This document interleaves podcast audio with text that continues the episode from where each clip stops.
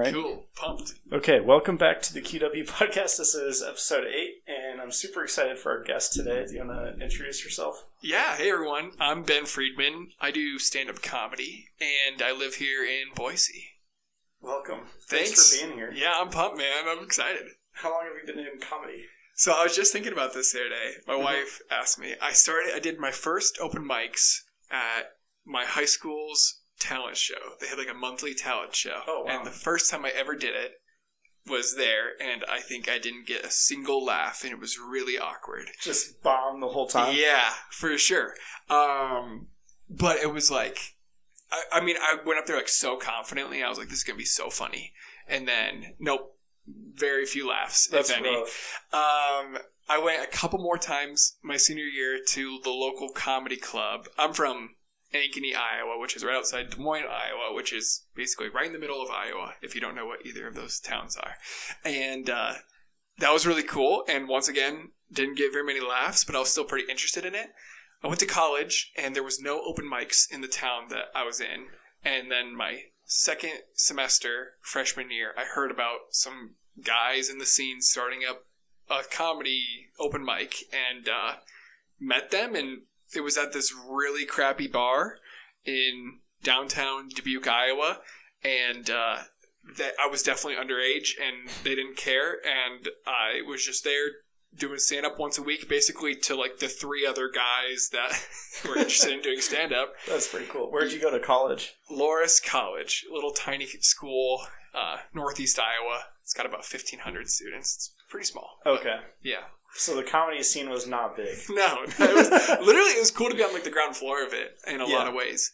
Um, and yeah, but consistently did one mic a week for, I mean, basically uh, however long I was at school. So when I went home for breaks, I would try and go to an open mic or two in central Iowa. But for the most part, it was once a week, every week in Dubuque, and uh, got to know those guys really well over four years. And uh, things my comedy got a lot better too. I mean, after a lot, a lot of bombing, a lot of struggling to figure out how do I get what's funny in my head across to people. Like yeah. that's the big question with stand up is you think something's funny, but how do you get other people to get on board with what you think is funny? That makes sense. Yeah. How long do you think you were doing comedy before you were like, okay, I'm starting to like get comfortable and get some laughs? Mm, that's interesting. Maybe like my sophomore year, so like two years into comedy. Oh wow. I- Okay. yeah, like when I was like, I could look back at old jokes and be like, what, what was I doing? Like, what was I writing? Like, that's not funny. Just, or really like corny, a lot of corny stuff that I thought was funny. And then I was starting to build, like, in comedy, if you, if you have a goal of doing like a bigger set, you kind of start to build a set. So Yeah. I could I could count on jokes that could work every time. So I was my second year in comedy. I probably had a solid five minutes that I could rely on. You know, Mhm. in those five minutes, I'm still in my I was still in my second year, so those five minutes weren't even like they weren't going to hit every time, but I was confident enough that I could do them. Right. Um, and then that just kept building and building and building. And then my third year in comedy, I was up to about a half hour. So I kind of, there was something in my, the second year where I kind of got the hang of it a little bit more. Okay. I was up to a half hour. And then my fourth year, which was my senior year of school, I was up to probably 45 minutes. And I did a show where I did 45 minutes, which was really cool. I That's mean, actually a long time. it's a really long time and to be on stage for that long is just kind of surreal like it, you feel like you're up there forever and Yeah. um you have to i mean i was trying to be as clean and professional as possible so I would, you know memorize 45 minutes and down to pretty much every word you know and trying to get the pacing right because that's so much of comedy Yeah. um, so, and then the year after, or my senior year of college was 2020, so that's when COVID hit. And with COVID, and then like all the mics stopped for a long time, and then I was moving and graduating and starting a new job, and I didn't have a lot of time, and I didn't do comedy for a couple years, and then I got back back into it once my wife and I moved to Boise. So, um, August or September of 2022 was when I started to get back into the once a week swing of things. Yeah. So that's kind of my comedy journey at a, at a bird's eye view. Why do you think you started like at those talent shows? What made you Yeah, I'm gonna do comedy for these kids. Yeah, a couple of things. First, I would just listen to a lot of stand up. I just thought it was really fun. Like, I li- I appreciated how simple it is. Like, it's such a simple goal. You go on stage, you try to get people to laugh, Right. and there's a million ways you can do that. And I would listen to comedians, and I think some of my first favorite comedians were like Jim Gaffigan, Mhm. um, who's just kind of like your everyday funny guy. I mean, he's got just a lot of clean material that's pretty good and solid. Um, I listened to Jerry Seinfeld and thought he was. I'd never seen Seinfeld, but I listened to a lot of Seinfeld, Okay. A lot of his stand up, and thought it was hilarious. John Mulaney, his early stuff Yeah. was great, and his later stuff's great too. But those are like three guys I'd listen to and be like, I can. I just had the thought of I can do this, like, Mhm. and I think it's good to have that confidence, even if you aren't very good at it yet. Like you kind of you make it. yeah, exactly, right. And um, I was like, I think I can do this. Like, I want to try to write some of my own jokes. Mhm. At the same time, my siblings had gotten my dad a book um, like, as a gag gift that was about how to be funny, and it was written by a guy who's from Central Iowa who wrote a book basically about how to do stand up and it was kind of a small little handbook almost. And it kind of took you through like different uh, workshops kind of of you know coming up with premises then coming up with like punchlines to those premises and how to form a set and i just read it kind of absentmindedly just kind of nothing around to do and i read it and uh, so the collision of those two things at the same time like reading that book and thinking like listening to all the stand up and thinking i could do this i was like well let's make it happen so um, John Mulaney's great. dude he's he's the bomb He and really is. his early stuff i think is so good because you you listen to it and he's so polished and he talks so slowly like Mm-hmm. it's really interesting if you listen to it back like it's kind of hard to pick up on but he like you don't think about it right away but if you listen to it he talks so slowly and he's so in control of every single word that he's saying which is such a polished thing to do You Um, think he's slow on purpose because it helps him just with timing? Yes, absolutely. And if you can control each word in each moment of your set, then you've got the crowd engaged for every moment of your set. So, um, I would listen to those and I would just get locked in. I, I could, I could, at one point in time, I could do the Salt and Pepper Diner bit that he has Oh, yeah. from, I think, his first album. I could do it word for word. Like I had memorized it because I had listened to the album so much. That's pretty cool. yeah. How do you how did you listen to him? Um, I think Pandora Radio at oh, first, yeah. which that's when I started Dude. listening to comedy. Yeah. Yeah. Which, uh, God bless Pandora Radio, man. I don't know if it's even still around. It's gotta Probably be. not. That's funny. Um, we used to really like Jim Gaffigan, Mhm. and then like as you listen to like each special individually is fantastic, but it's kind of the same special Yeah. every time. right, right. That's how I feel about him too. Like, Yeah. I don't dislike him at all, but I Right. think that it gets a little bit old if you keep listening to this same stuff. Like, It's jokes about him being fat and food. yeah, and he does that that thing where he like does that high pitched voice, like talks to Oh, himself, you know. Um, like an Which- alter ego. Yeah, which is great and it's hilarious and like it's that's his that's one of his main things. But Mhm. after a while, you kind of get it, and I just haven't listened to him in a long time because I've I've tried I tried listening to an album of his recently, and I was just like, it's good, but it's just nothing new for me, and I couldn't enjoy it as much. But Yeah. I still respect him so much, and he got me into comedy. So yeah.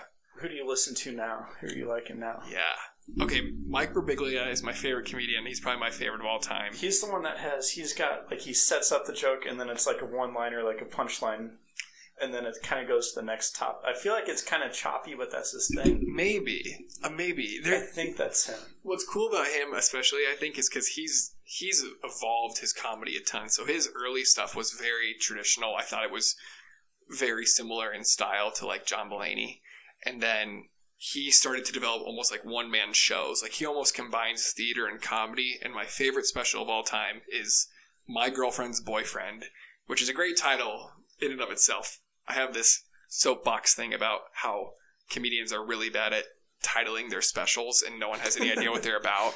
But My Girlfriend's Boyfriend is a great, hilarious title because you're already intrigued. What does that even mean? And uh, the whole comedy special is about him going from uh, never believing in marriage and then he at the very end he talks about how he got married and he walks through his whole love life and it's this one long story but he kind of jumps back to like junior high prom and he jumps back to his first kiss and his first girlfriend and he kind of keeps coming back to the main theme so it's crazy. it's it is unbelievable how polished it is and i remember seeing someone one time on instagram post like a like a, they almost like charted his my girlfriend's boyfriend's set and mm-hmm. kind of made like a graph out of like when he starts talking when he's on the main storyline and then when does he jump over Oh. here and he comes back it was just really wild like you could to visually see how much time and effort he put into like organizing that set was really neat Yeah.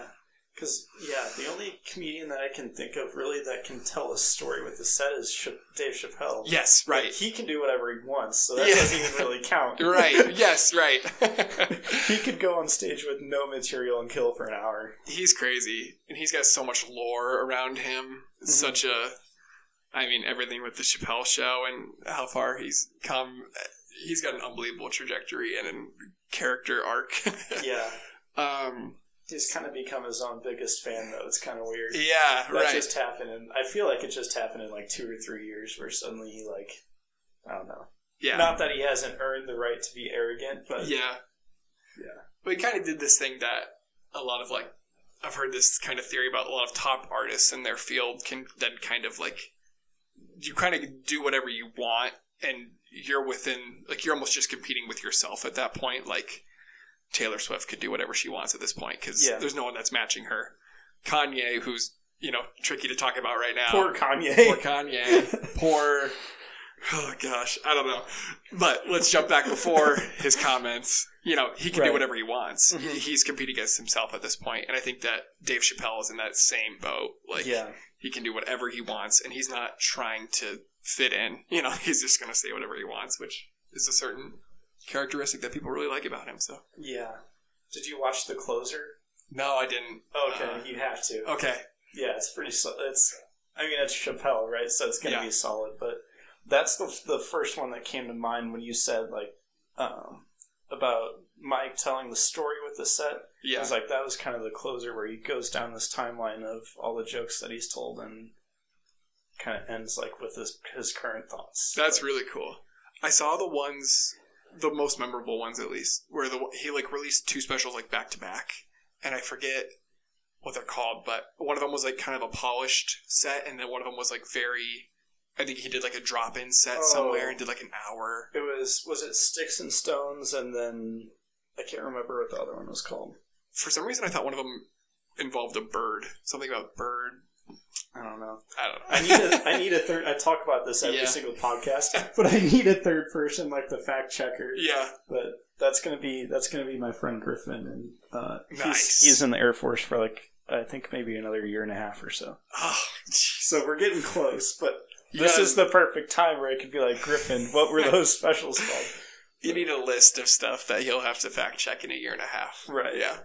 So after you do, do you have someone record your set and then you go and watch it when you're done? So I, re- I personally record all my sets, Okay. and I I set up my iPhone. I have a little tripod I got for twenty bucks off Amazon, and I just find a place in the room and I record it, and it is immensely helpful to Yeah. watch it back because you you see yourself do things that you think that like oh I never knew that I like wasn't smiling as much as I want to or something. I think Okay. like likability and being comfortable on stage is such a big part of stand up, and even smile like that's just who I am. I'm a pretty smiley guy. I like to be friendly, and I, I want that to come across in my comedy. So I'm like, why was I so serious in this set? Like, I want to work on smiling more next time.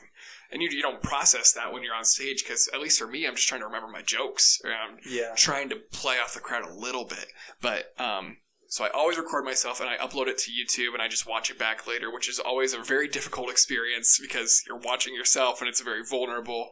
Um, so I've got hours and hours and hours of stuff on YouTube that's unlisted, just all for me, or I'll send it to my brother or some friends sometimes. But um, yeah, because I want to watch it back and learn. you yeah. Yeah, that's that's been the hardest part of the podcast so far is getting myself to listen to it. Yes. But I had um, Adam Bridges on, and he's got a podcast. And I texted him after, and I was like, "Do you listen to yours?" And he's like, "Yeah, I hate it, but you kind of have to." right. But you do pick up on things like Yeah. um, I found that when the other person was talking, I was saying yeah, like Mhm. way too much. Right. But he said that's pretty normal too, where you find that you just you repeat things. But Yeah.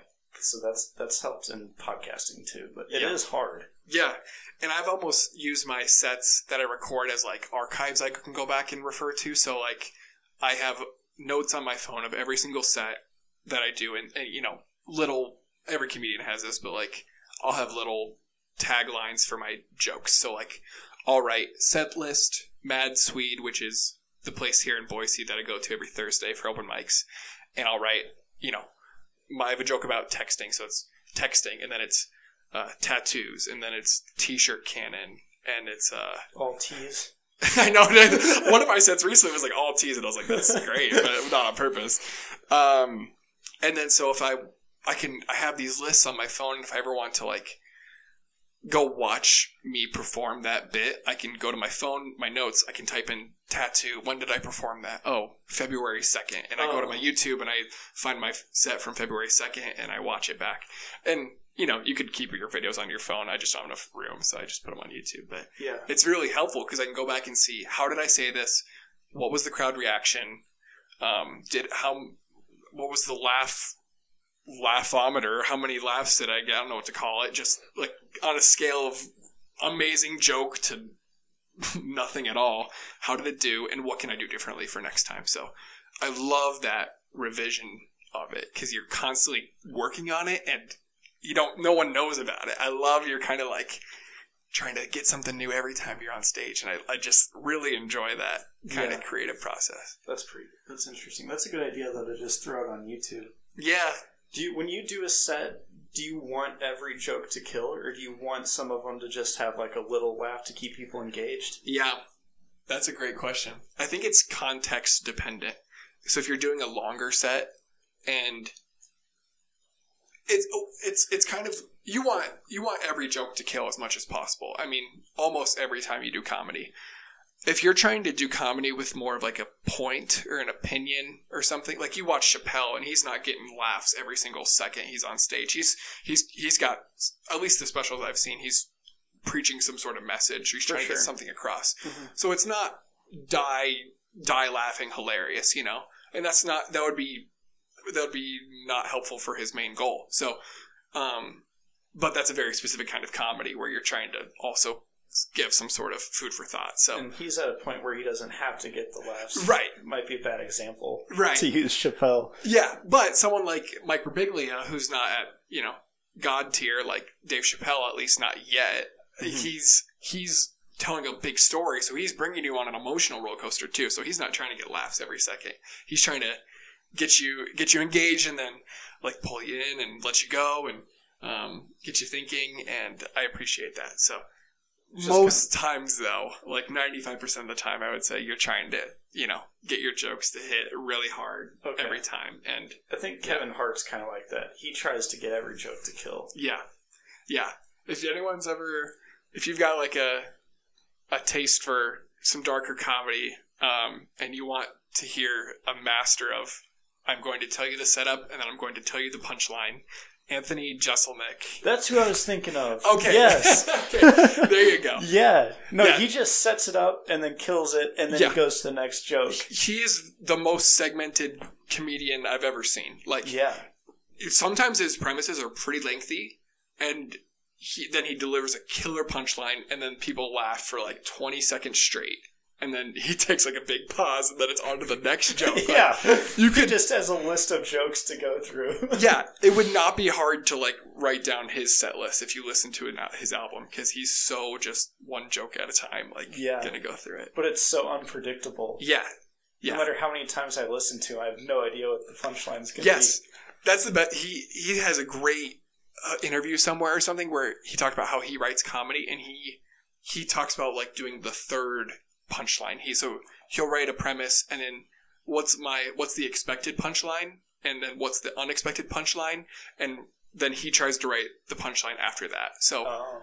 like he's almost trying to get you so off guard with whatever he's going to say which makes for a killer joke i mean that's kind of the foundation of jokes in some regard it's it's That works whatever's- really well if you have three killer punchlines. Yeah, right, that's right, too, yeah. that's funny. yeah That's crazy though. So it kind of just depends on the comedian whether or not you want. Because some someone like him, you have to have every joke killed because Yeah. there's no like bigger picture. Right. Yeah. What do you think of Kevin Hart? Do you like his stand up? I, I get he's kind of in the same boat as like Jim Gaffigan for me, where I like I get his shtick by now. Mhm. You know, he's gonna be the super energetic guy, and he's just going at a million miles an hour, and a lot of like memes are gonna come out of it. You know, Yeah. um, and I, I also feel like I haven't seen a lot of his stand up because he's almost become so much of a pop culture icon now. Right. Like he's almost become like Snoop Dogg, where he took all of his like art and That's turned it into parallel. made yeah. it so commercialized and which is great, you know, get that money. But Yeah. Good yeah, on him. yeah, Yeah, I like him a lot in like movies and stuff, but his stand up is kind of yeah, kind of eh. yeah. It'd be so cool to see him do something new and like whether he tells a really heartfelt or meaningful story or something. But I just feel like every time I see Kevin Hart on a commercial or anything, like it's it's always the overly dramatized character, you know. That's Right. that's always his thing. So. Do you think so? If Kevin Hart's like this energetic guy, and Chappelle's this great storyteller, and we've talked about some other ones, but do you think you found your niche? I don't think I have yet, and I am appreciative of that. But I also wish that I kind of did know my my niche. Um, I would love to be able to do a. I think ideally, I would love to do like a storyteller, like Mike Birbiglia type bit, because that was so that special to me is so funny, but it's also so like heartfelt and meaningful. And I walked away being like really like, wow, I I learned something new, or it was cool to see this guy like learn about how he changed his opinion on something. Like it was just really impactful. And I want to do that with my comedy, but um, that just takes a long time. And you first of all need a good enough story to tell, and you also need to practice in settings where you can like kind of be working that out. Like you need to be able to go to open mics where you're doing ten or fifteen minutes, and that's not something that a lot of open mics are able to do because there's just too many people that sign up. Like Yeah. the Thursday mic I go to has three minute sets, which is great for getting quick, punchy jokes in and working on new stuff. that's really quick, but yeah, you can't you can't work on a long bit there because you can't learn anything. That makes sense. Yeah, Do you think the do you find the other comedians to be pretty helpful? I am still trying to get to know some of the comedians here in Boise better. Um, I wish that like it was easier to get to know them or something. Like I think a lot of even not just in Boise, but in, in communities that I've been in, it's like you've got the people who've been doing open mics for ten years, you know, who've been there just since day one. So they see the new people come and go all the time. So it's harder.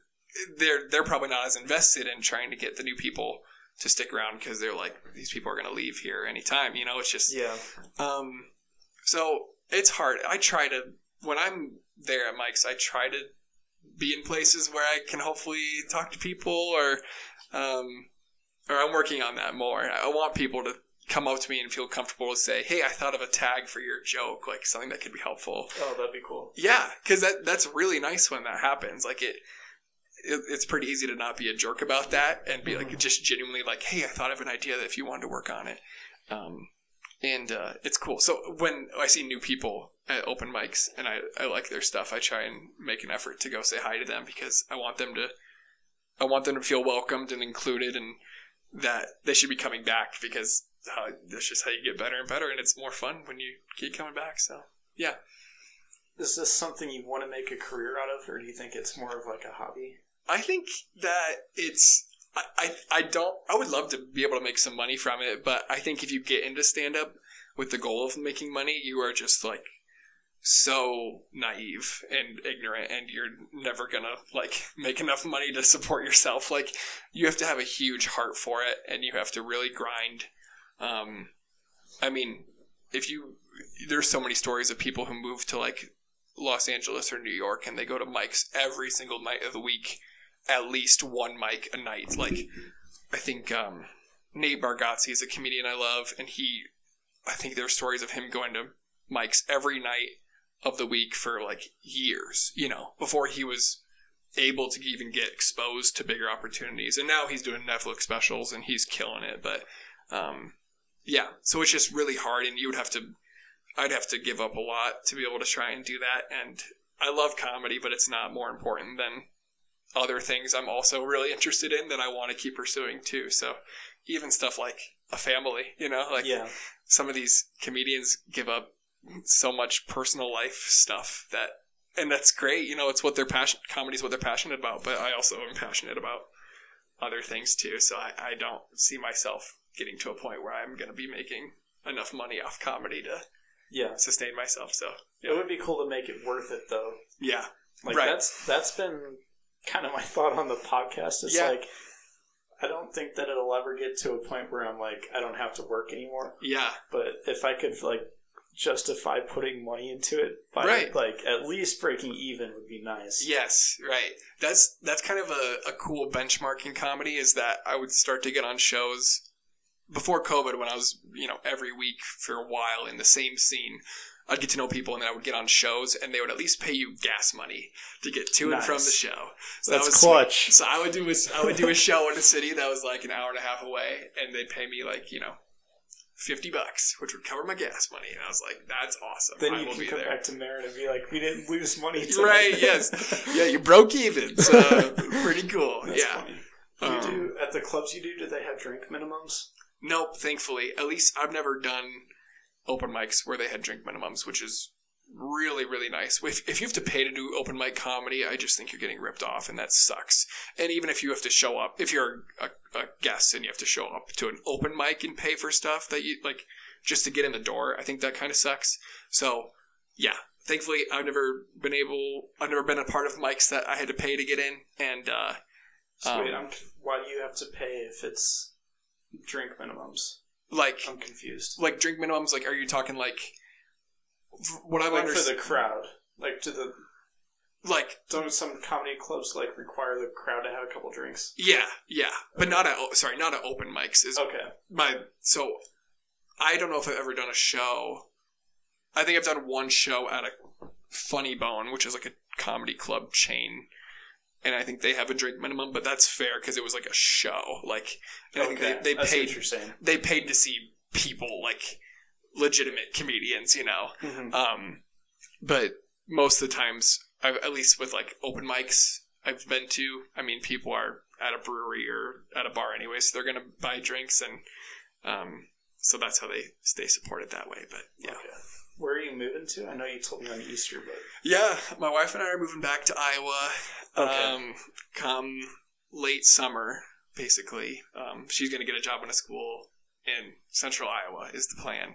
And I'll be working on my stuff there, so it's kind of fun because I would, you know, come home from school, uh, and and come back to Central Iowa during breaks and stuff, and go to the open mics there. So I haven't been to an open mic there in a while, three or four years now, and uh, it'd be, be kind of interesting to see who's still around in Des Moines and who might remember me and make some new friends and connections there. So there you something go. to look forward to. Yeah, Were the crowds there smaller than what you get here?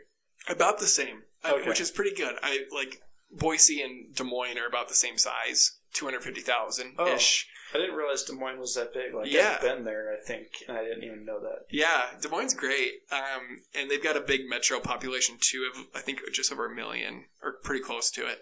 And so, yeah, they have like, I think right now what I've seen, they have like two or three mics a week. And here in Boise, there's at least, at least three mics a week, and then more if you want to count like Nampa and Meridian Okay. and stuff. So, yeah, No one wants to go out to Nampa. Though. I mean, people do for comedy, man. They really do, which is wild to me. But um, we saw Bill Burr in Nampa. really, Yeah, that's how was he? he killed. Yeah. it was so fun. Yeah, No, he did a great job, but um, he he's I mean all like the top tier comedians are good Yeah. at kind of playing with the crowd, right? yeah, But he was like genuinely shocked at how Republican it is here. really. He was yeah, he was cracking himself up because he did he had like a couple vaccine jokes loaded up, and then one of them one of them got boos. Like Whoa! people were like mad that he was making fun of people for not getting the COVID shot, and then he's like, he said something about how he didn't know how white it was out here. Yeah. but yeah, he was he was, it was pretty great because of how like genuine the shock was. Yeah. how different. Because I think he's in L.A. right. Oh, I wish I knew. I probably. I mean, probably. Yeah. But So yeah, coming from from LA to Nampa, Idaho would It's be it would be a culture shock. yeah. What? How did the? How did he react once people booed him? He called him out. Yeah, He said something. I, I would figure. I can't remember exactly what he said. He said something like, "Holy fuck! I didn't realize how white it is out here." He's like, "Man, you guys really are Republican." Bill is Bill is amazing, and Yeah. I need to watch more Bill Burr. But every time I've seen him, like he's kind of got that same like I'm gonna say whatever I want, kind of like Chappelle. But Mhm. but Bill is really really smart and really good at like. Even if I completely disagree with you, I'm gonna somehow like find some common ground or like get you to still laugh. yeah, and it is a it is spectacular like he's just such a genius when it comes to that yeah. Because most of the, at least half my family, two of the four, don't Uh-huh. think that the COVID shots should be like required. uh, But that was hilarious. We were cracking up. But I was so excited to go to that because I listened to his podcast yeah and listened to all his stand up. And then he did a TV show too called uh, F is for Family. okay And I mean, it's so funny. Yeah. It's, it's like kind of Family Guy on steroids. Like it's more Nice. inappropriate than Family Guy. But I was so excited. And to watch him lead on the mic stand was Yeah. pretty cool. yeah He's, yeah, that's his, that's his move. yeah you ever seen the i was just talking to Marin about this the other day have you seen the it's kind of like a comedy lore thing have you seen the philadelphia incident or whatever it's called Yes. yeah Yeah. that is awesome I don't know the full story behind it though, because in in that bit he was talking about how long he had been doing stand up, like in that set. okay Was he doing it like for forever before that happened? I don't rem- I don't remember. I just remember how like listening to it is a wild experience. it really is. So do you know it? Like if Yeah. for the people that for the people listening to this, do you have a recap of it?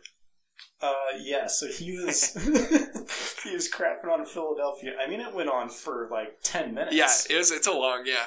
and um, he was giving them trouble for stuff like uh, they're so racist in Philadelphia. They have a real Hall of Fame boxer from there, but they still have a statue of Rocky, who's not even a real person. Yeah. And then, honestly, the people in Philadelphia were laughing at most of the shit he was talking Uh-huh. until it would come to the sports teams. And then once he crapped on the sports teams, they'd start booing him. Yeah. So it's been a while since I listened to it, but then there's, he like some, there's some stuff on there that I would not repeat. Yes, right. But the best part is that he like comes back. Like he so they start like booing him Mm-hmm. and he's like then he flips it on them he's like he's you know gets he's cussing um, uh, he's just like screw you all screw you and he like he starts like doubling down on his like ins from what i remember he Oh, starts for like sure. doubling down on his insults to them and somehow gets them to go from booing to laughing which is an unbelievable mastery of comedy and crowd management Yeah, it's that's crazy true. I think the the joke that I remember that like started to turn that tide was he told them that he hopes they all get cancer because Yes, they're all that's right. bald anyway. Yes, yes, yes, yes. He like starts like wishing like hell on him. Yeah. Oh man. Oh, Just the so most good. horrible stuff you could think of Yeah. was wished upon them. Yeah. Oh, but it's an unbelievable like work of He's I don't so know. gold. yeah crowd management. Yeah, just bringing a crowd back after you've completely lost them. Like it's it's unbelievable. Yeah. So yeah, have you ever been able to do that? Like obviously Oh, everyone bombs, Yeah. but it, have you ever like are you okay at recovering?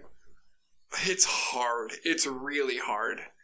Once you've lost the crowd, at least me personally, I find it very difficult to like figure out what to do to get them to come back in because you you even you have to do some sort of like drastic change is my best theory so far because even your voice and your your pattern of speaking if if you if you have a pattern of speaking and they're not interested in it then they're just going to tune you out and then if you don't change your pattern of speaking then they're not interested in what you have to say because it's all just whatever at that point. So my best theory at this point is like if i'm starting to lose a crowd i need to have some sort of joke i can go to to like scream or yell or make some sort of loud noise or go silent for a few seconds and at least get the attention back on me and then try to like work them back into my stuff. Um, but gosh, there are some crowds that you just there's just no winning them back. Like I've I did a set a very I've I'll like remember this for a long time. Like I did a set just a few years ago, like right before COVID, of five minutes of jokes that like I know work every single time I do them. Like I can always count on these jokes, and or even if like one of them doesn't work in the sequence, like I can you know the other ones will. And I did I did a five minute opener set and like they didn't laugh at the first joke and then they didn't laugh at a single joke after that. Like it was just like so quiet in that room. And it was so funny to me. but I was like in my head I was like, I just gotta get off this stage. Like I just there's there's I don't know what you guys want from me, but whatever I'm doing for you is not it and I am so sorry, but I am. I, I think I was supposed to do five minutes, and I did like four, and I was just like, I just got to get out of here, you know, like Yeah. At least when you do, when you only have five minutes and you bomb, it's like not that big a deal. yeah. Which is a side note. My favorite thing about the mic here on Thursdays is because it's only three minutes, three minute sets. If you're watching someone and you're like, this person is just sucking, like, or it's just like, this is not funny. You only have to bear with it for three minutes before some hope. Yeah. That the next person goes up, then you you might laugh. That's Um, funny. It's a great mic to go to. If anyone listens to this in Boise or in the surrounding area, you should go to Mad Swede Brew Hall downtown on Thursdays. There you go, little shout out. Yeah. Is it hard for you to watch other comedians bomb? Like, do you get uncomfortable when someone is not doing well? Kinda.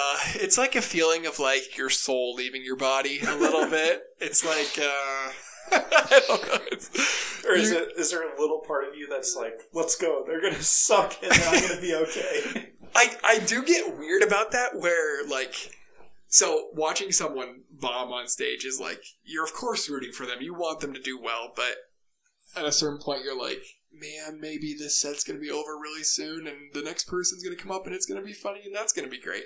Um if someone really bombs or doesn't do very well, just in general, like right before I go on stage, I love that because it's my chance to like shine, I feel like. yeah, a glass of water after a handful of salt. Yes, right, right, right, stuff like that. Yeah, and uh, I, which is weird because most, I think most people would say they like getting on stage after a comedian does really well because the crowd is like quote unquote hot, like they're ready to laugh at anything. But I love that feeling of like that break from the comedian right before me who just didn't do very well to me is kind of that reset that I was talking about where like you know take a break you have some hope maybe this next guy's gonna be funny and then yeah like the bar is so low so it's like you can you, you can exceed it and hopefully you blow right by it and have a great set but um yeah, I think it, I get stressed when the person before me did really well, and I'm like, I gotta maintain this bar now, and it's really hard. Yeah. And um, My parents Yeah. had that. They went to see um, Tracy Morgan, oh yeah, and that was when we were still in St. Louis. yeah, And they were saying that the the guy that went on before him just killed. Like he was hilarious. And Yeah. then Tracy Morgan came on, and he was like so dirty and so inappropriate that Yeah. everyone was almost like uncomfortable. right, yeah, yeah. Oh gosh, and I've been grateful to go to the shows I have gone to here in Boise because the producers of the shows know how to structure the show so that the comedians on that show are kind of like fitting for each other or like like they're not uh crazy dirty and then it's crazy clean and then crazy dirty like I've the shows I've been to have felt like the comedians kind of can fit within a similar category and that's really nice because Yeah. I've done shows before where back in my college town when I was doing stand up, uh, there was a there was a guy there who was like polar opposite from me. Like I'm pretty clean cut when it comes to comedy. I just like keeping it simple, keeping it as accessible as possible. Uh, and he is R rated, if not X, like at all times. And he, somehow, for some reason, whoever produced that show, which I can't remember who it was, which is good, put him on like right before me. And I invited like so many friends to come see my set and like some family too. And that poor guy got no laughs whatsoever because that crowd was much more like in tune with like a clean comedian. Okay. Or, yeah, They were expecting you. yeah, yeah. So they got on er, when when he went on stage. It was just like what.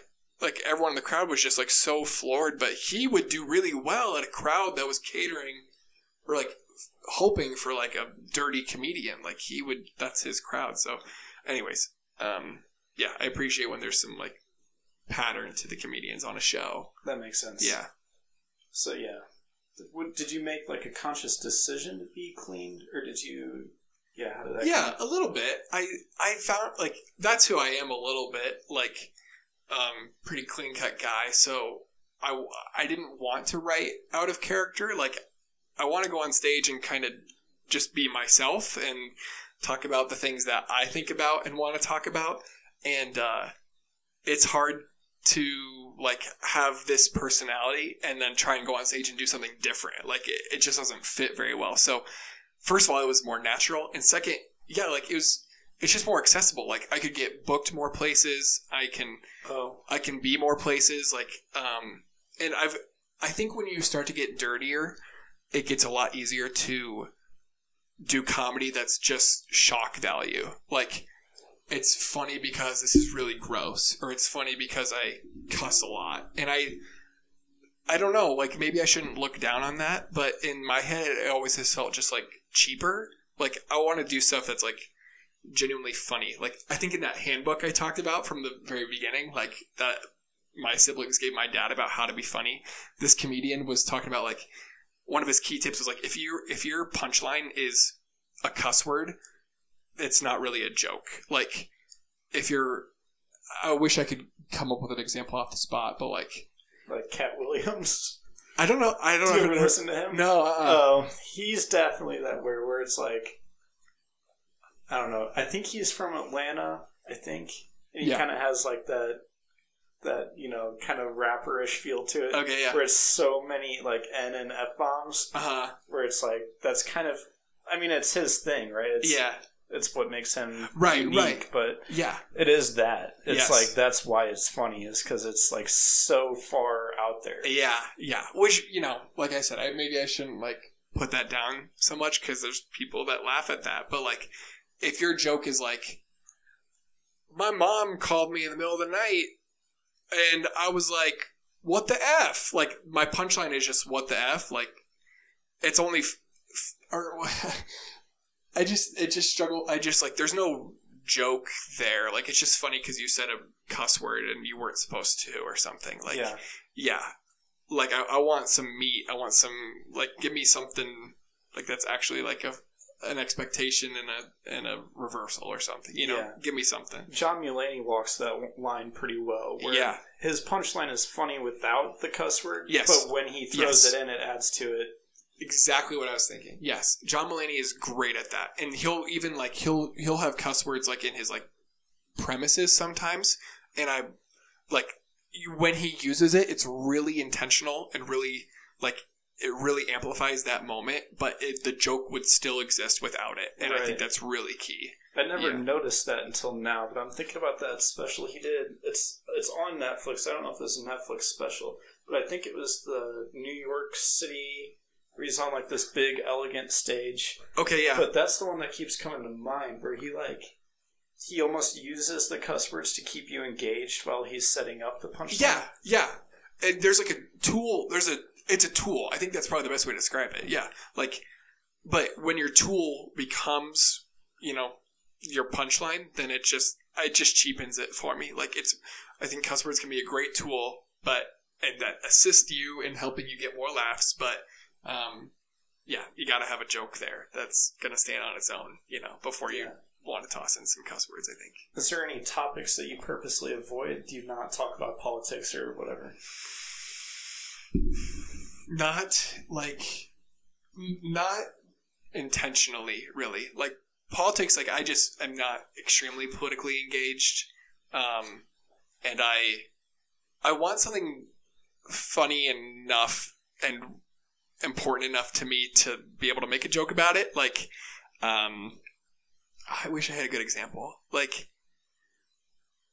yeah there's just there's only like a handful of things I think I get like really on my soapbox about, and I want to make sure if I'm going to get on my soapbox, I can also make people laugh about it. Like Mhm. I don't, I don't want to just go up there and just spew something random. Um, But you're pretty charismatic. Like on Yeah. Easter when you were showing us that game. Like I had I had like I met you but we hadn't talked Yeah. yet. And then you stood up in front of everybody. And I, I went to my mom, I was like, what does he do? Like he's way too comfortable being the center of attention. and that's when she was like, Yeah, I think he does stand up. yeah. I was like, okay. You which stand up definitely helps you get a lot more comfortable. I was with like, that, is this yeah. like a theater major? Yeah, right, like, what's yeah. going on? yeah. Um, no, no theater major, but uh, So that makes sense that you were like you followed some kind of path along those lines because you do you are really comfortable like in front of people. yeah, yeah. And I did like improv in high school a little bit and improv in college, and that'll get you really comfortable with say, being quick witted, being confident what you're going to say, even if you know it might tank, it might be Yeah. really stupid. Um, yeah, improv is a hugely helpful tool for stand up. Yeah, We went to an improv show. Uh, my aunt and uncle took us. They take us every year to do something instead Mhm. of giving us a Christmas present. nice. So that really was cool. yeah. So that was it. One year we went to improv. It was so good. Nice, yeah. It's fun because improv can be the worst thing you've ever seen in your entire life, which is kind of like a fun experience. It There's like a show. it's funny in itself. There's a show that Marin and I saw in Denver, like when was that? Four years ago. That we'll still reference to this day because it was like a half hour, forty five minute long, like long form improv, and it was the one of the least funny things I've ever seen, and it was so funny to have gone to that. Just watch someone bomb. Yeah, yeah, yeah. just like we, we just think about it all the time. Like what? Like what was that? That was so weird. Um, and uh, but then improv can be great and like so uh, such a spectacle too. Like you're watching someone who's so good at something, which is fun in and of itself. But then that thing that they're good at is making you laugh, and like that's really cool. Like you could watch someone like blow glass or something and be like, wow, that is really neat. But if they were like entertaining you at the same time or like it's directly catered to you, it's just so neat. Um, I would go to a lo- I would go to a lot of improv shows in high school. There was a improv theater and it was like five bucks, and I was like, this is so Nice. cool. And yeah, like you start to pick out your favorite people on the cast, and like, um, it's just so fun, man. Like it, it is such a good time. So it's so fun, and it helps you like learning how to be comfortable with sucking is such an important part of comedy in general. And you're gonna suck a whole lot of improv before you make people laugh, and then it helps you when you're doing comedy, stand up, and you're trying, and you still suck, and you and you're like, okay, now I mean I'm okay with this, and that's okay, and we're just gonna keep working on it. So, Have you ever traveled for a gig? um, I let's see, not beyond like a couple hours, I think. Okay. Yeah, yeah, So all pretty similar to like the Boise. Well, like once you've moved here, Yeah. obviously Iowa's different than Boise, but yeah. so all the crowds that you've done here are pretty similar Um, like in terms of their demographic. Um, yeah, more or less. It's interesting though. I think like there's not a consistent crowd that comes to the Thursday mics, and it makes it kind of fun because some crowds are more into dirty stuff. So as a cleaner guy, I got to figure out how to make them laugh without you know. I don't have dirty jokes really, so I got to figure out what I can do to make them laugh. Some crowds are really into clean stuff, so it's like great, I can really cater to these guys, and it's gonna be really fun. Some crowds are like tired and and out of it. So it's like, how do I freaking wake you guys up? And um, some crowds are like really chatty, and you got to figure out how to get them to shut up and listen to you. Yeah, so it's not consistent, but it's fun to. But the, the fact challenge. that you can notice that kind of stuff is a good sign. Yeah, that's true. Yeah, and you got to be you have to be very aware of that. Otherwise, you're gonna go up and you're kind of talking to no one. You know, like you're just spewing stuff. So, um, yeah, it's always a fun challenge to figure out what the crowd's gonna be like. I think.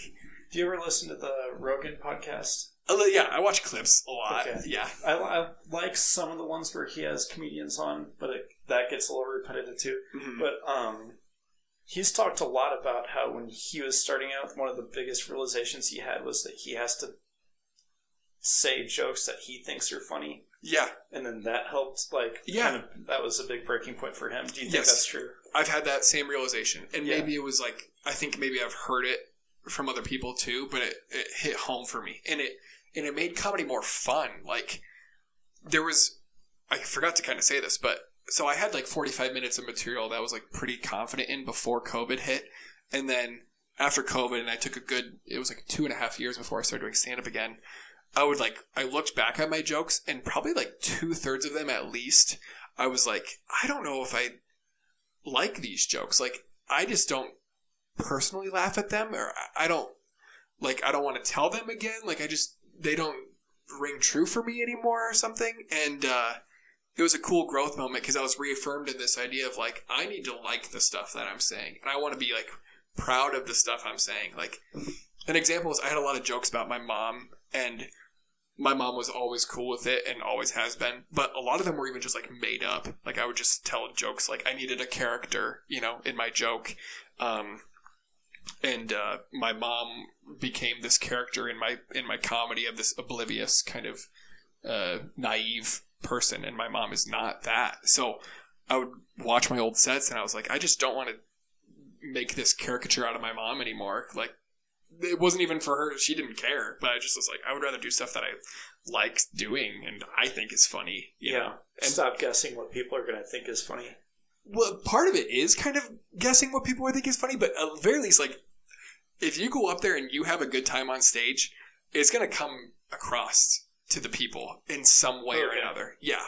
Some, some of the most random, memorable comedians I've seen go up on stage and they're having the time of their life.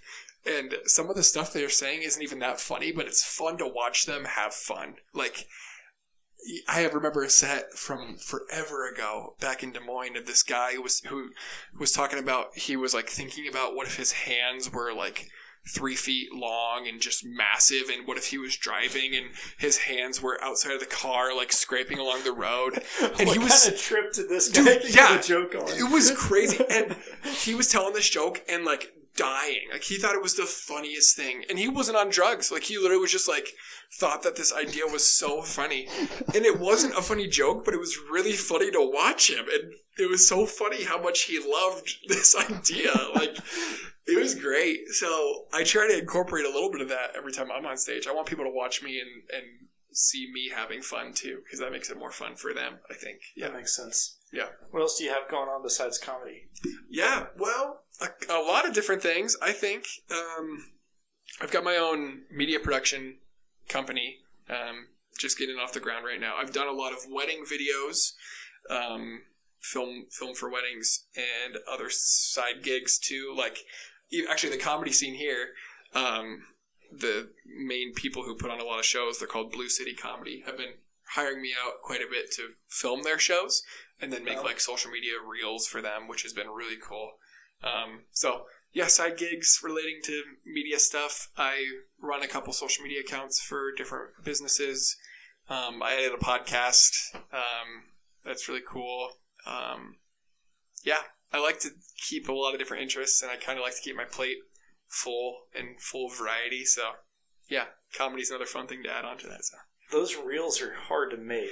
yeah, I've done. I've done. This is my eighth podcast. I've done one reel, yeah, but I don't do video, right? So I Yeah. had to like crop all these pictures together like a montage. yeah. And it took like. I mean, I was at it for a couple hours. Yes. And it's like this thirty second thing. Right. so Okay. That's so at this point, I'm like, they're either going to listen to the podcast or they're not. yes, yeah. Well, that's the whole like that's video production in general. It's like I'm trying to figure out right now for every minute of a video that I create, whatever it could be, like for every minute that long that video is, I probably spent three hours on it. Something like that is probably an average ratio. So if that if I make a ten minute video for something, whether it's a, a wedding video or I don't know anything else, I maybe spent thirty hours on that. That's so crazy. yeah. So equivalate that to a one minute reel, you know, sometimes this is this isn't I'll get into this, but like it could take, you know, three hours, or like you said, for your case, it took a couple hours. Like I thankfully have gotten done enough reels for this podcast and for Blue City Comedy that I've gotten down to pretty good science and I know how to like I know my video editing software pretty well now and yeah, can make it pretty snappy. But dude, yeah, if you don't have the knowledge to get into it, it's, It's hard. it can be hard. Yeah, It, it was so time consuming. yeah, And then, yeah, I didn't want to put any more money into it, so I was like trying to find free ones. yeah. It's like, oh man, it wasn't worth it at all. No, yeah. It's What's hard. the What's the podcast that you edit for? Yeah, I edit a, a podcast called the Simpleton Podcast. I used to be a uh, Christian missionary, which it, it was. I say that always with like a qualification, which was because like it was a lot more social work than it was what you might think of Christian missionary stuff. It was a lot of like going to meet people living in homeless camps and seeing what we could do to help them in any regard. Okay. Um, it was awesome. It was so fun. And so that that organization is called a Simple House, and they the people who the founder of Simple House and then one of his close friends who has been involved with it for a long time run the Simpleton podcast. So it's a Christian podcast, and they talk about a lot about Christianity as it relates to things going on in the world right now, whether it's politics or cultural events or something. Um, but yeah, I find it really fascinating. If you check it out, you'll hear me in an episode every now and then because I have to give a little bit extra context to stuff they say or Oh, okay. add a little footnote here. And Hook there, me up but- with them. I'll invite them on this one. Yeah, Yeah. be sweet. And then Yeah. what's the so you for the comedy one? Mm-hmm. You, do you just edit for the club, and then it's on the club's social media, or who do you edit for? Yeah, so we don't have a, a dedicated comedy. Well, there's a couple comedy venues here in Boise, but I don't know if I don't know if technically they're called clubs. But Okay. um, the, where I every single sorry hit the mic every single comedy thing I've done I think has been at Mad Swede Brew Hall, which is downtown. But they basically have like a mini comedy club in there. It's so cool. Um, and so I go to film there, but there's a production company called Blue City Comedy, and they run all of the events, almost all of the comedy events that happen at Mad Swede. So Okay. Blue Sle- Blue City hires me out to film for them. So I show up to Mad Swede and I film, and then I go home and cut up reels for comedians and make everyone's set look really pretty. And I, you know, I get audio right from the soundboard and I don't know, try to make it very high quality. It's just cool to provide people with something really high quality like that. So That is cool. yeah, Are those reels posted um, by the comedians or by Blue City? yeah. I'm tr- I'm trying to convince Blue City to post more of them. If they hear this somehow, they should post more of them because they're awesome, and I want I want my fellow comedians to get some love, man. Because um, so basically, I don't know. They post them sometimes, and they post them kind of specifically to promote different shows. Like if uh, Tyler Wolf is a comedian here, if Tyler Wolf's on a show this upcoming weekend, they might post one of Tyler's reels. But uh, for the most part, I've given them probably 30, 40 reels at this point, and they they probably posted four or five. And I'm like, dude, That's put those lot- out there, man. You got. hours and wasted reels right there. but I get paid, so that's pretty cool. I just get money whether not whether they post them or not. yeah. Oh, yeah. that's nice. Yeah, they just pay me straight up for that. So, um, so sometimes Blue City will post them, and then but I've seen a couple comedians post their individual reels. I don't know how they. I think Blue City gives them out to those guys after they post them, but Oh, okay. yeah, That makes sense. yeah. But I put add captions. I kind of do a little multicam thing. I'll show you after this. It's pretty cool. Yeah, sounds good. it. Yeah, This is when I need like the projector, so we can just have it pulled yeah. up. So Blue Blue City is on social media, so they're on Yeah. Instagram and stuff. yep, Okay. Blue City Comedy. Um, Here's yeah. the plug. Go yeah, follow them. that's right. Yep. Um, yeah. Do I you, was have gonna. a, do you have a guilty pleasure comedy like I don't know, maybe a comedian or like a genre comedy that you listen to but you'd never do? Oh, that's a great question. Yes. I love alt comedy, which is a weird, difficult category to kind of describe, but it's kind of just like weirdos doing comedy. You ever heard of uh, Joe? I don't Do you know who that is? He's like a 30 year old guy that basically plays the character of like an 80 year old man. Um, it is so it is wholesome and so funny. Like he'll have like a 10 minute bit about him going to the park and feeding a squirrel and all the different foods that he tried to feed this squirrel. And it's like so dumb and so funny at the same time. He's got some stuff on YouTube that is hilarious. He has like a joke about the Buffalo Bills and how they suck and why he thinks they suck and like it's all about the Buffalo Bills are actually too wholesome for everyone. Like they purposely throw the games because they want to go home and spend time with their families and stuff like that, or something like that. It's so dumb and great. Anyways, um, That's pretty funny, yeah. actually. one of my new comedians I'm really into, who's coming to Boise. Uh, one of the comedians here in, in Boise booked him. Uh, his name's Casey Rocket, and uh, he is like the manifestation of like being on meth and doing comedy. Like he's kind of just like spewing stuff all the time, and he's like he's pacing the stage the whole time. And I've seen interviews. He like used to be on drugs and isn't anymore. So you almost get this feeling of like he took all of his druggy habits uh, and kind of uh, personality traits and turned them into comedy and made it a really healthy thing. And um, but he's not on drugs anymore. It's so funny. It, look up going? Casey Rocket. What'd you say? Are you gonna go? I don't know. I need to talk to Barrett about it. We need to get some tickets, probably. Yeah. Where is it? um, I think it's like the Voodoo Cellar, which is a new comedy, not club, but it's a new venue that's hosting comedy stuff. Yeah. Boise needs some more concert venues. Yes. Yes, it's they do. bad. Yeah. I've been to the Knitting Factory. Knitting Factory is awesome. At least Yeah. my experiences there have been great. Um, that's where we saw Joe Pera. He came to Boise Oh, back in the fall.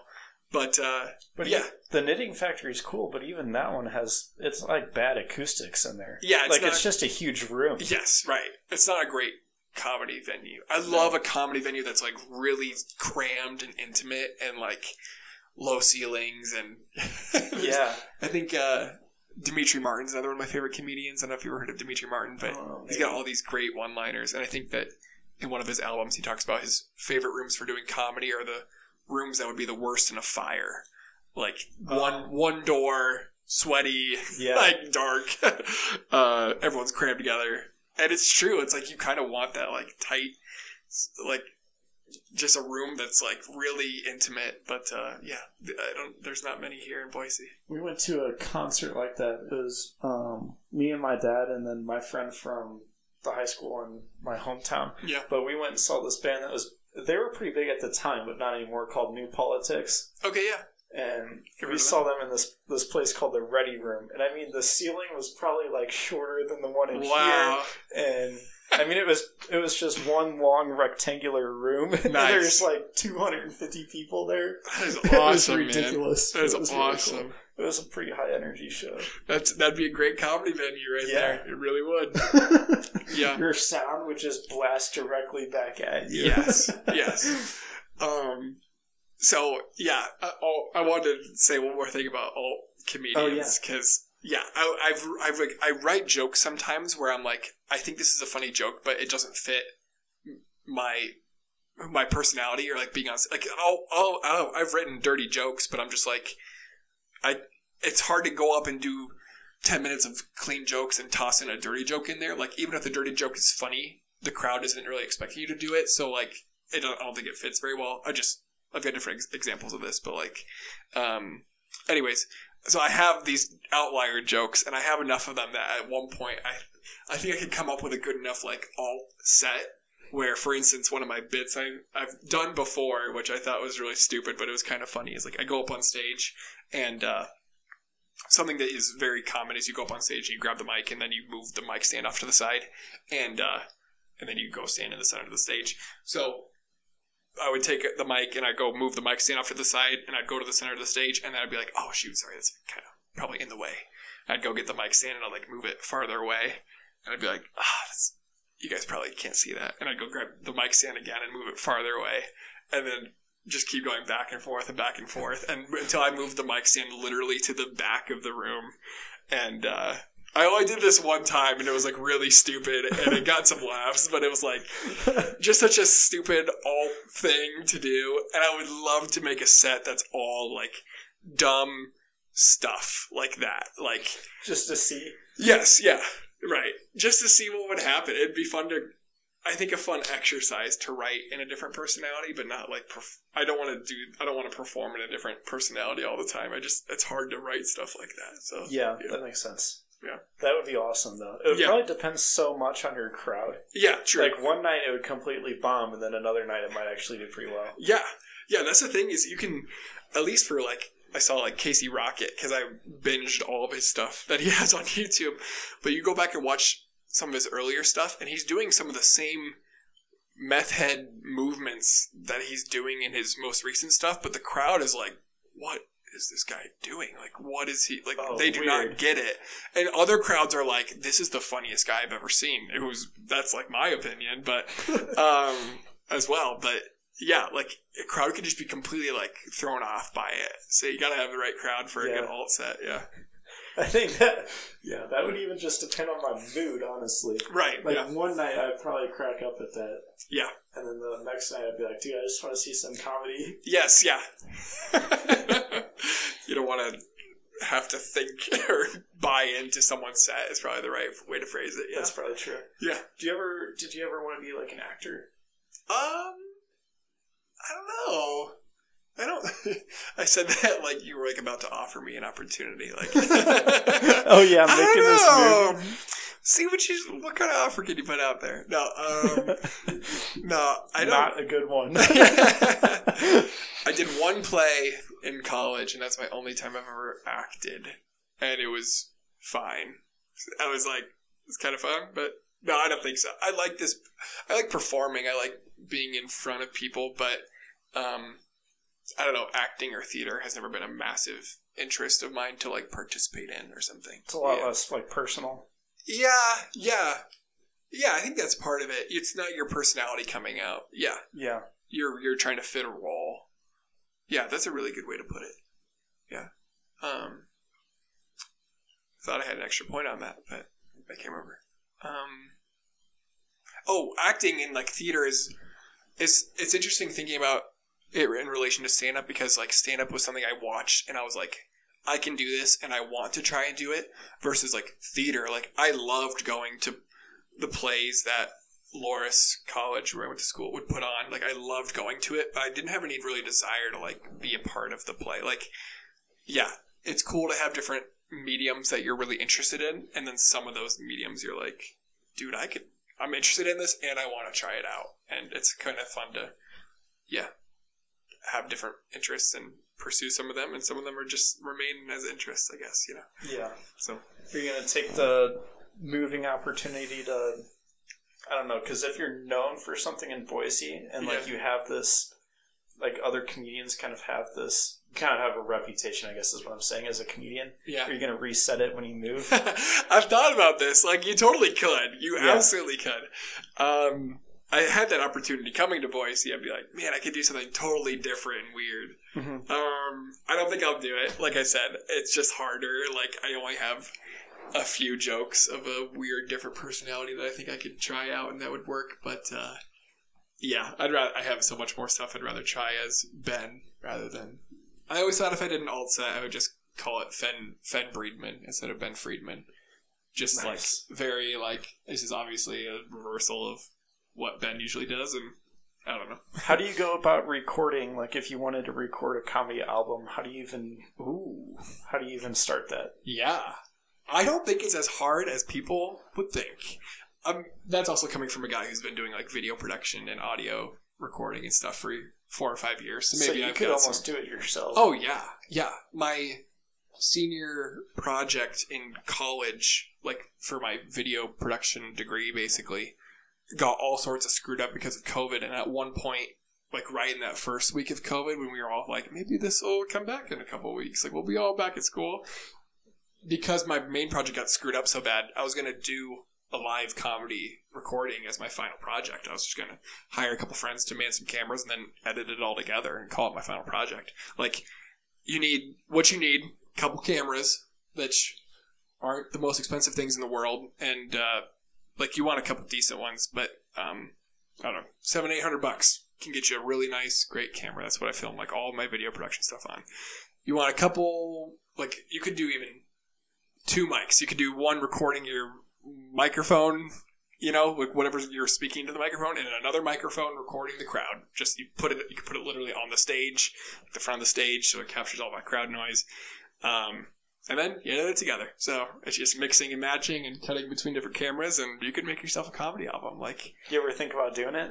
I, I would love to. I would really love to, even as just like a personal passion project. Like I, it's after my reset from COVID. It's hard to, for me to think about how much comedy I have like right now that's good to go that I could like just do and that would get laughs that I'm really comfortable with. Um, but at a certain point, if I got up to 45 minutes or an hour, I would really like to do it. Cause then it's also exciting to like do it, shelve it, and work on new stuff and like just keep writing. Cause I think that's so Oh. much of the joy of stand up is continually coming up with new things. So. Did you ever try to get away with not writing your stuff down? Yeah. Oh, yeah. And it's a fun challenge. It like you're talking like just go up on stage and try something. Yeah. Yeah. Um, it's part that can be a good helpful thing. Like if you have a premise that you think is funny, like oh, I'm trying to think of a good example. I'll just a premise of one of my jokes that I've written, but a premise that is like I think like the t-shirt cannon is a funny idea. It's a funny invention. So to go up on stage and try and talk about the t-shirt cannon like in the moment, like what are you going to say? Like you could just, you know, how weird it is. You know, you go through the que- like who, what, when, where, why is always a great starting point to make a joke. Like Oh. make up a story about who made the t-shirt cannon. Why was it made? Is a great question. Like how was it made? Like what's was there a funny story that you can come up with about how it was made? Like um, and see what you can do can be a fun challenge. More often than not, you're probably gonna bomb because it's gonna be difficult for you to come up with something really polished on the spot. But um, a fun thing that happens here in Boise is, and around there's different shows too, but there's a show that is put on called The Riff, which is this idea. It's kind of like a mix of stand up and improv, and the comedians get a topic. Like they don't prepare anything before their set, and they're on stage for ten minutes, and the crowd. Bef- I think the crowd before the show puts in a bunch of topics in like a bowl, and the comedians have to pick it out. That's And- actually awesome. yeah, That's kind of like um, some rappers will do that when they freestyle. Yeah, They'll yeah. have like a guy shout out a word, and then that's what they have to rhyme off yes, yeah.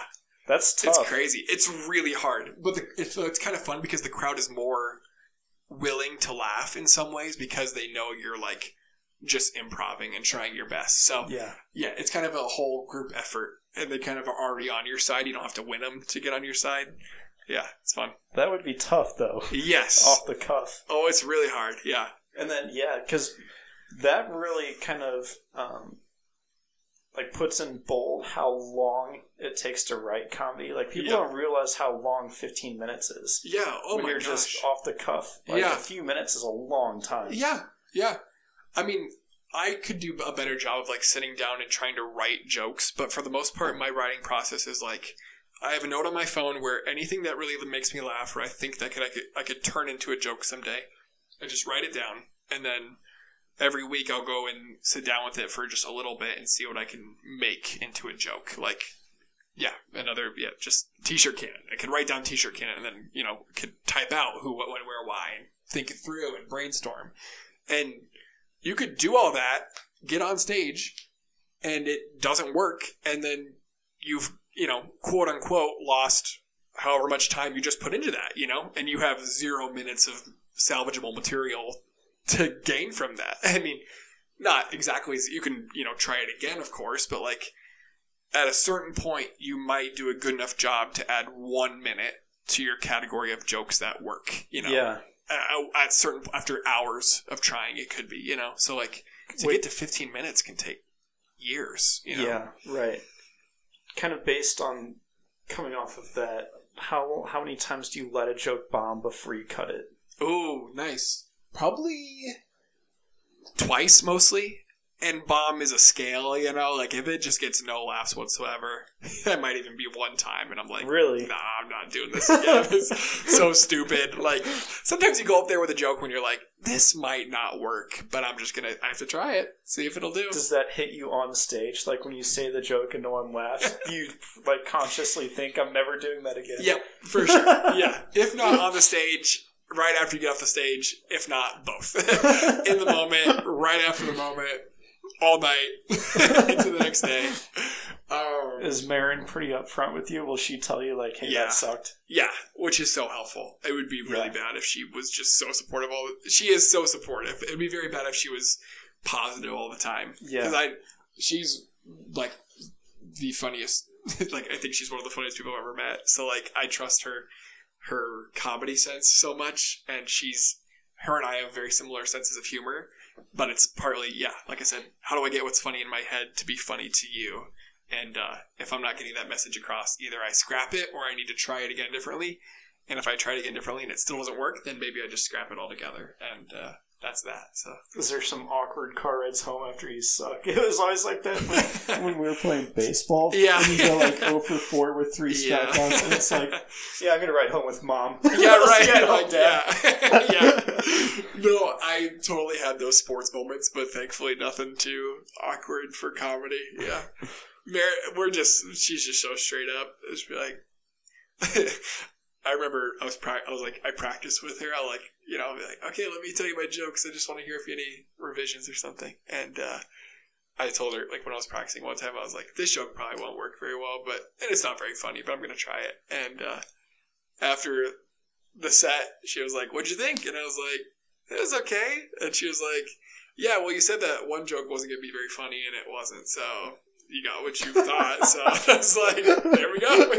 Yeah. But you're exactly right. Like That's awesome. That's exactly what you need, though. I mean, she said it with love. If she watches this back, but uh, That's pretty great. So where can where can people find you and your your? Because you said you're starting your own company now, Yeah. right? So Yep. where can people find it online? Do you have yeah. social media pages for it? Yeah. So okay, my personal Instagram. I'm trying to. I'm going to start trying to post more media stuff. I'm working on is underscore Ben underscore Friedman. Been trying to secure Ben underscore Friedman for a long time, but uh, whoever has it won't budge. So, um, okay, my wedding videography account where I post a lot of wedding stuff, which has been up and running for a while, is Ben Shoots Weddings, and my production company is called Totus Media. T O T U S Media. And my Instagram, I think, is totusmedia.co, which is my website as well. You should check out my website. It's brand new. It's almost done. Um, I'm just working on one little video to put on the front page, which hopefully should be done by the time this podcast comes out. And uh, yeah, come follow my stuff. Where did the name Totus come from? Uh, Totus, uh, it came from, I'm Catholic, and it's a, there's a Catholic phrase, uh, called Totus Tuus, which means all yours. But Totus also, or Totus means all, totally, completely. Okay. So it's kind of also a homage to total media. I do video production, audio stuff, podcasts, okay. social media management, you name it. So, Sounds good. yeah. Is there anything else you want to bring up while you're on the Oh, podcast? man. Yeah, two more hours of stuff would be great. No. That's uh, fine. We got. I'm not doing anything. um, nah, man. Keep listening to the QW podcast. It's great. Check out Travis's interview. Check out the other ones. the one with Travis was pretty solid. Yeah. But dude, just getting like moving from my parents' shed to actually like this is kind of half my bedroom, Yeah. but yeah. to have like a room dedicated to recording is really cool. it's so cool. Yeah. This has been a pretty pretty big step. But the the next step is to get a blue rug in here Oh, yeah. because yeah, It matches. Yeah. Yeah, because the podcast logo is red and blue. Yeah. And then I feel like there's a lot of black, right? Because half the sound panels are black, and then Yeah. the chairs are black, and the microphones are black. Yeah. It's like we need some color in here. It's nice, though. This pattern is it's, it's very nice. I feel like I'm in a very professional studio. Appreciate it Yeah. much more so than the shed. Do people? I'd have people on the podcast and they come out to the shed and just laugh. No! it's like damn. Messed up, man. I thought it was kind of cool. It sounded like garbage in there though. It was so bad. So hopefully, hopefully the sound on this one is better. nice. Fingers crossed. Yeah. Yeah. I think that's all. That's, all all, I I've got. got. Thanks for All right. having me, Quinn. Thanks a It's been lot. a blast. Absolutely.